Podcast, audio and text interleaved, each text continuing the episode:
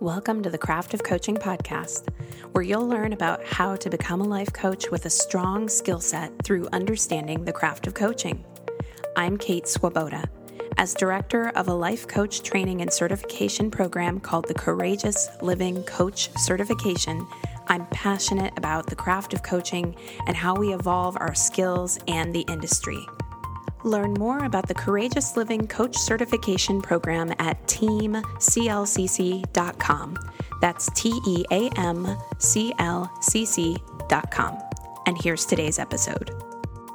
Hey there, everybody. It's Kate, and welcome to our episode that's going to tackle a great question, one that I know that a lot of people want to know about.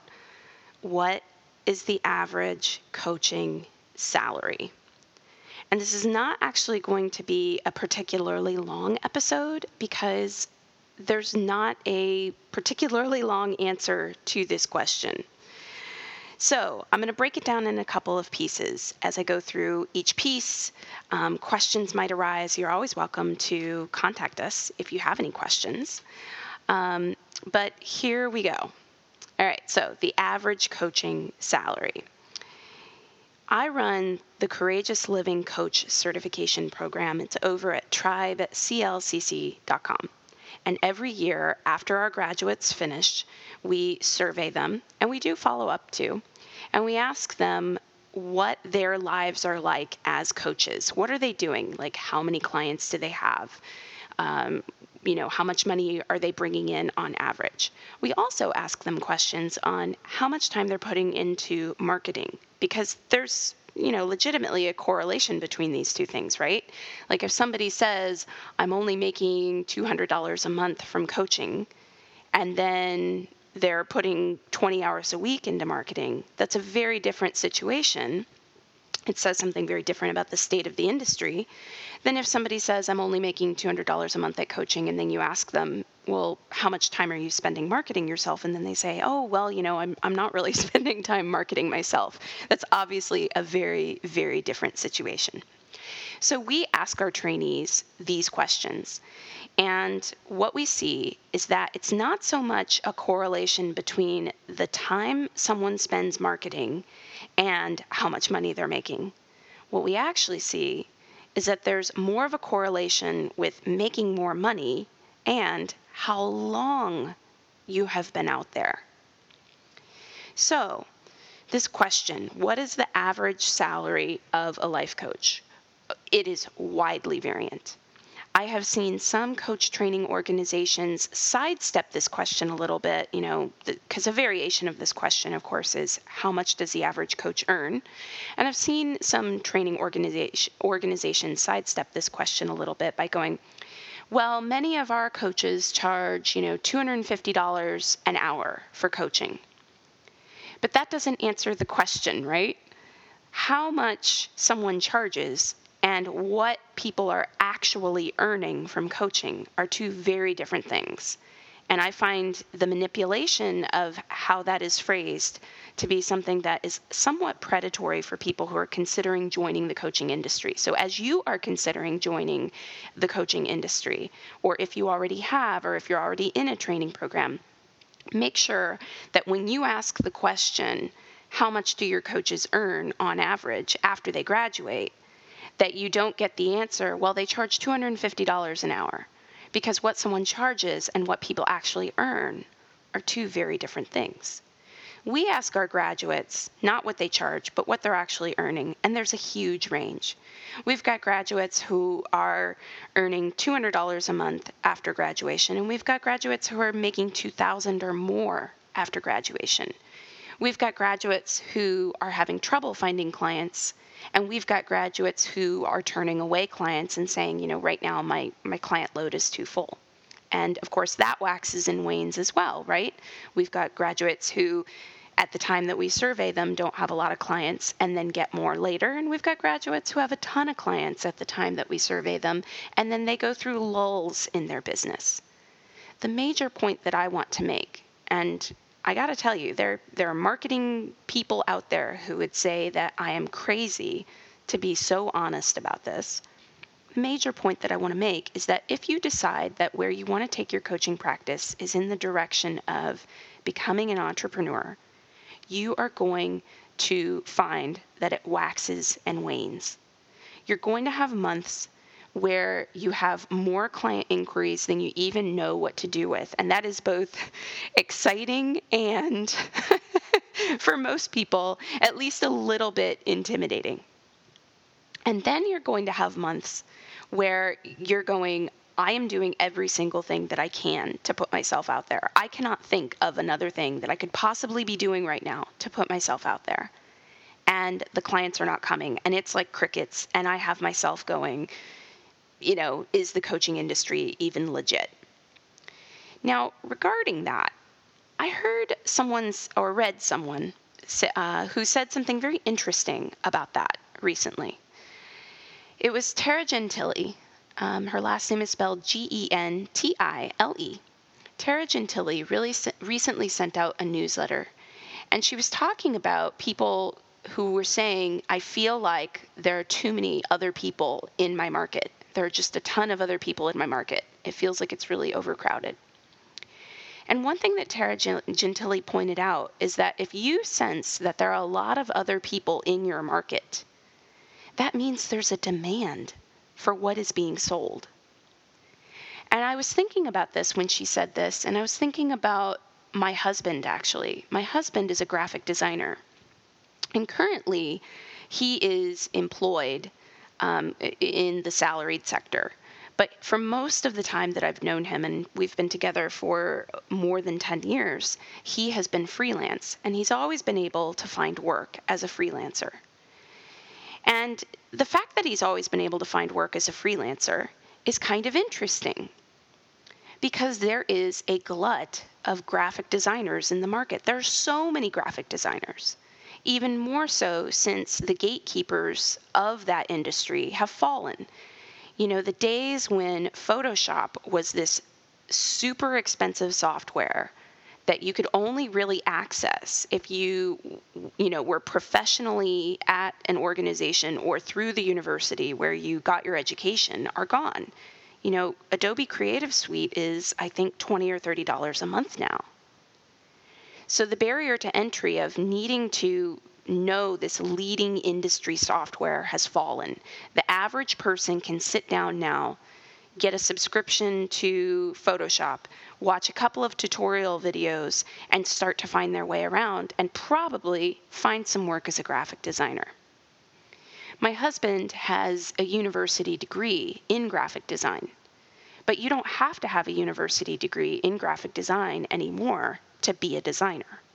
There are so many people competing in the graphic design world and in fact, a major point of contention that I hear discussed among graphic designers is the website Fiverr, F I V E R R, where somebody can go onto Fiverr and put something out there saying, I would really like a logo.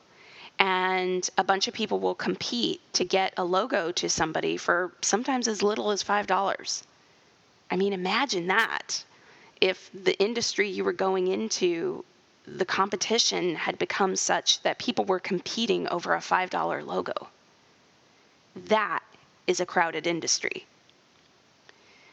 In coaching, coaches are going to make money based on, if they go the entrepreneurial route, coaches are going to make money based on how much time they put into their marketing over the long haul. And it has to be consistent. And what I talk to people about, and I've mentioned this in other craft of coaching episodes, there's another episode on how life coaches make money. So if you haven't heard that episode, head on over to iTunes, scroll through the list. You'll see there's um, an episode on how life coaches make money. I talk about how making money as a coach is about consistency over time. It's not even about getting the perfect marketing message down because your marketing message will probably change over time. It's about consistency, putting yourself out there, having something to say, and consistently saying, here are the problems I see people facing. Here are the solutions that I believe coaching can help them provide. And doing that over time. And over time, on average, it's going to take 18 to 24 months for someone to regularly see clients coming in the door. Not always six figures. I don't I don't go that route. I don't sell people on that. And I think it's very manipulative when you see those Facebook ads where people are going, I made six figures as a coach in six months. I think they're either lying or they're the one outlier who managed to get lucky and they're pretending as though that can be replicated for everyone to get your money. And that kind of sucks. They really shouldn't do that, but they do. So instead of thinking about it as how can I replace my corporate salary if you're in a corporate job as quickly as possible with coaching income, I think that it's a much more easeful and sustainable approach to say, if I market myself consistently, in approximately 18 to 24 months, I will be able to start replacing parts of my salaried income with coaching income. And there are different ways that people do that. So some people do it by uh, taking on coaching on the side, evenings and weekends, outside of their nine to five job. And then the money that they earn from that goes into a savings account so that when they go approach their current employer and they say, hey, it's time for me to go part time with this, they have basically the same amount of money every single month because they can rely on their savings to supplement that other half in case things get slow. Another way that I've seen people do it is to do building their business alongside their salaried position and then to go ahead and um, put all the money from coaching into a savings account. And then when they feel ready to completely and totally leave their salaried position, they have that cushion. But in our program, we always recommend taking time to build yourself a runway. Think about a plane taking off. If a plane is trying to take off, it needs a certain amount of runway to get air under its wings. And adding financial stress by trying to quit your job as soon as possible usually doesn't help. I often encourage people to think of a salary job as being like their venture capital fund for their business that they're building. But here's something really great that's ended up happening for a number of our graduates. I have started to hear stories, and this is not something I anticipated when people initially joined our program way back in 2014 when you know we had the first trainees and in 2013 when I was developing all the curriculum I had not anticipated that people would end up being able to find salaried positions that would make use of their coaching skill set.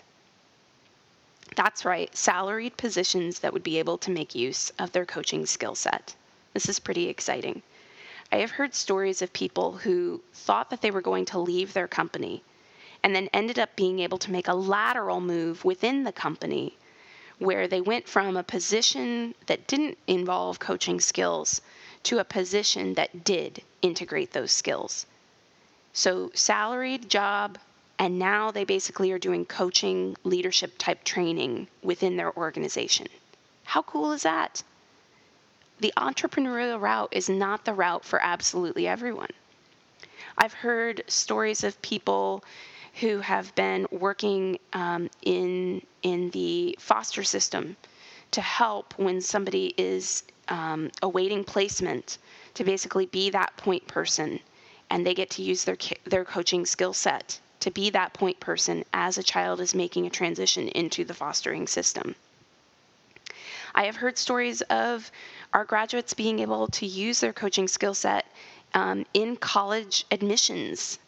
Um, that is amazing to me. The idea that somebody is able to use their coaching skill set and go into a college environment where the coaching skill set of asking questions, deep listening, mirroring, strategic problem solving that that isn't consulting because consulting goes the route of saying, here's what I think you should do, and coaching goes the route of we're going to take the information and we're going to distill it through a process of asking questions, trying things on, role playing, seeing what fits and what doesn't, diving into our intuition.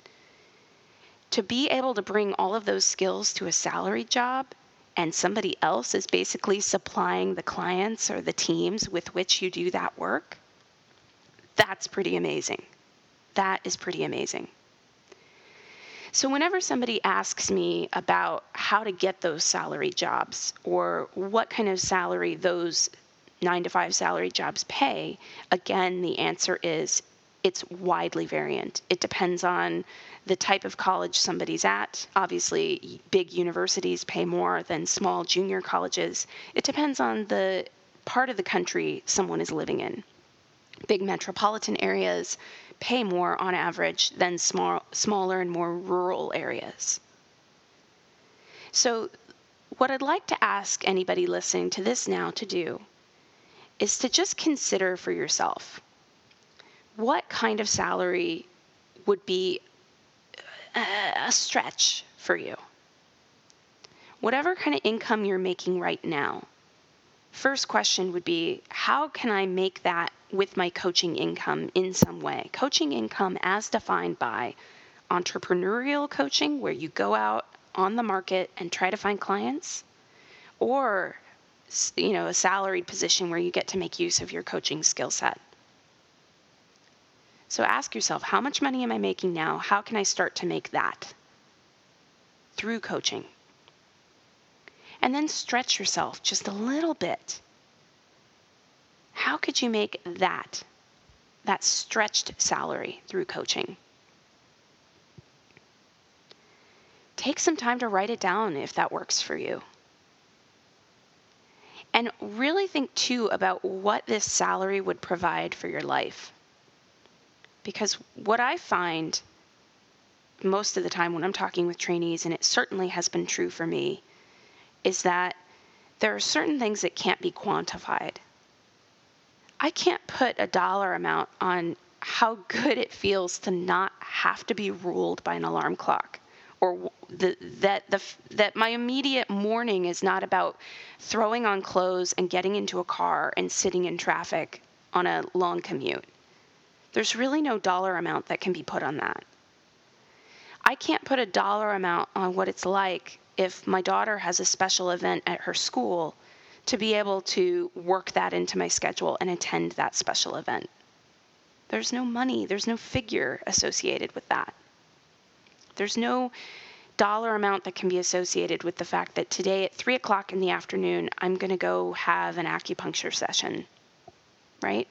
That freedom, that ability to follow your creative pursuits is of value. Now, I don't recommend that people jump straight into entrepreneurial coaching as a full time endeavor. I think it's better to make it organic and easeful and sustainable to build into it.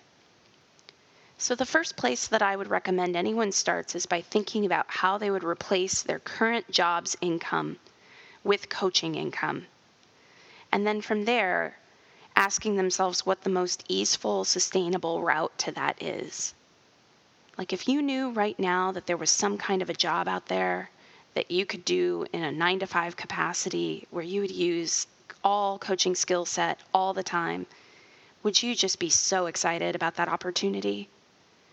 Or are you in more of a position of, no, I need out of the office, I need to be doing my own thing? And if that's you, I totally get that too. It's more about deciding a direction you want to go in, and these directions are always movable. Just because you start building your business on the side doesn't mean that you can't also have salaried income keeping everything stable as a foundation underneath you. You really do get to do this any way that you want to. And our industry needs people who deeply care about the craft of this work. So the sooner that you enter it, in my mind, and start making steps towards this work that you ultimately want to do in the world, the more prepared you'll be if the day arises when you need to make one of those harder decisions like, hey, is it time for me to completely and totally depend on self employed coaching income? The sooner that you start that process of figuring out who you are as a coach and what it is that you want, the better equipped you'll be the day that you decide what your ultimate aim with this career is going to look like. So at the end of the day, I know that I'm not giving you any absolute concrete answers about what a coaching salary looks like. There are none. But I really do hope that something about what I've shared today has helped you make decisions about what your next move will be in becoming a coach. All right, that's a wrap for today's episode. Thank you so much for listening.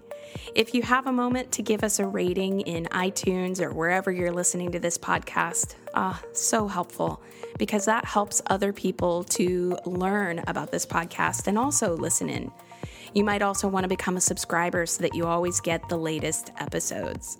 If you head over to the Courageous Living Coach Certification website at teamclcc.com, that's T E A M C L C C.com, and sign up to be a subscriber, not only will you get the first information about whenever we open up enrollment, you will also get access to a number of bonuses, like our Become a Coach video series, invitations to webinars on the craft of coaching, and so much more. So I hope that I see you over there.